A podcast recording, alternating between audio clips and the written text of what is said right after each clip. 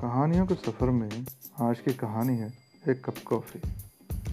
Japan के Tokyo शहर के निकट एक कस्बा अपनी खुशहाली के लिए बहुत प्रसिद्ध था। एक बार एक व्यक्ति उस कस्बे की खुशहाली का कारण जानने के लिए सुबह सुबह वहाँ पहुँच गया। कस्बे में घुसते ही उसे एक कॉफ़ी शॉप दिखाई दी। उसने मन ही मन सोचा कि मैं यहाँ बैठकर चुपचाप लोगों को देखता हूँ। और धीरे धीरे आगे बढ़ते हुए शॉप के अंदर लगी एक कुर्सी पर जाकर बैठ गया।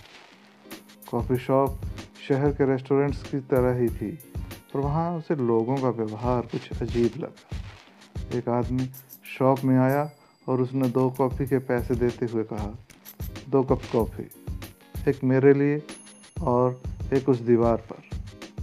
व्यक्ति दीवार की तरफ़ देखने लगा, लेकिन उसे वहाँ कोई नज़र नहीं आया।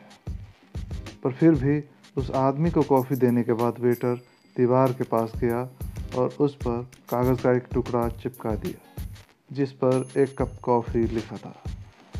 व्यक्ति समझ नहीं पाया आखिर माजरा क्या है। उसने सोचा, कुछ देर और बैठता हूँ और समझने की कोशिश करता हूँ। थोड़ी देर बाद एक गरीब मजदूर वहाँ आया। उसके कपड़े फटे पुराने थे, पर फिर भी अब पूरे आत्मविश्वास के साथ शॉप में घुसा आराम से एक कुर्सी पर बैठ गया।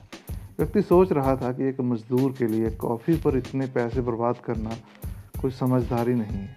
तभी वेटर मज़दूर के पास ऑर्डर लेने पहुँचा। वेटर बोला, सर, आपका ऑर्डर प्लीज़ दीवार से एक कप कॉफ़ी। मज़दूर का जवाब था। वेटर ने मज़दूर से बिना पैसे लिए एक कप कॉफ़ी दी और दीवार पर लगे ढेर सारे कागज़ के टुकड़ों में से एक कप कॉफ़ी लिखा, एक कागज़ का टुकड़ा निकाल कर डस्टबिन में फेंक दिया।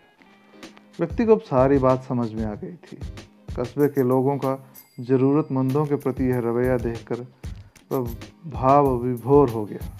उसे लगा, सचमुच लोगों ने मदद का कितना अच्छा तरीका निकाला है, जहाँ एक गरीब मजदूर भी बिना अपना आत्मसम्मान कम किए एक अच्छी सी कॉफ़ी शॉप में खाने पीने का आनंद ले सकता है।